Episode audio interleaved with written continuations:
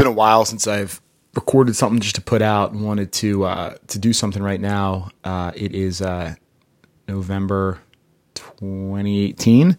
Just got finished up. Uh, was in Chicago to speak at this event that um, was curated by Richard Branson and Virgin and Industry TV. It was just a really awesome opportunity to get up to share a charity charge. And you know, the interesting thing is, I was on the panel. Uh, Danielle Robay was the host.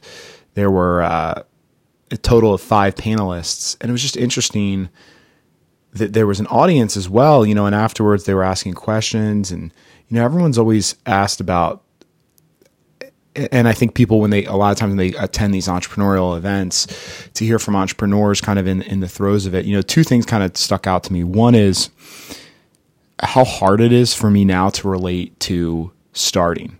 Um, and I think a lot of it is just a lot of that stuff I wanted to black out, you know, in the sense of uh, and kind of a race for my mind because th- there were a lot of struggles and a lot of um, you know a lot of rejection, um, a lot of you always talk about entrepreneurship high highs and low lows, but it was pretty much low lows for a really, really long time.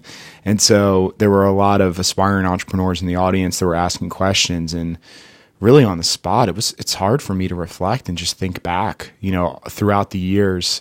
Um, um, so I just kind of, I wonder, you know, how other entrepreneurs think about it because I had, uh, when I read the book that was awesome by, um, Phil Knight, Shoe Dog, I mean, he recounts in vivid detail all of the early struggles with Nike.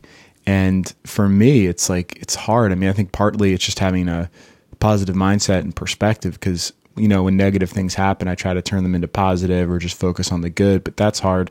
But the other thing that I think was just so interesting is the level that we all play at in life, you know, wherever we are. Um, and so it was like on this panel, and people, you know, look at what where I'm at in my journey and you know where they are if they haven't even started. And they kind of want to point to all the success. And I look at where I'm at not in a not in a negative way because I'm super grateful and happy but so so so so far to go to accomplish the ultimate you know goal and vision. And you know as I sit here in November of 2018 I really think about ultimately what I'm trying to do is we've launched, you know, soon to officially launch this nonprofit business card, but now have groups all across the country using it.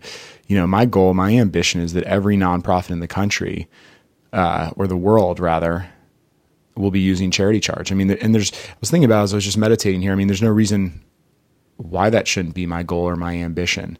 Um, and to create the absolute best products possible to serve nonprofits. And as we get out there more and more, it's unbelievable to me um, the suboptimal credit card choices that nonprofits are making, even really sophisticated ones. And it's such a pleasure to actually be able to create a product for nonprofits to serve them and create, you know, this true, this corporate card for nonprofits. It fills me with so much joy, so much happiness um, to know that we're really doing right by, you know, a, a sector of the, of the world, the nonprofit industry, and, the people that work for them really coming to it as a place of service because we are strictly just here to help.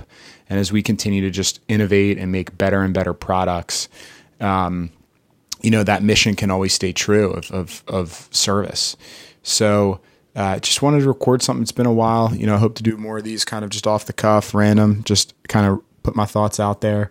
Um, and uh, enjoy. Take care.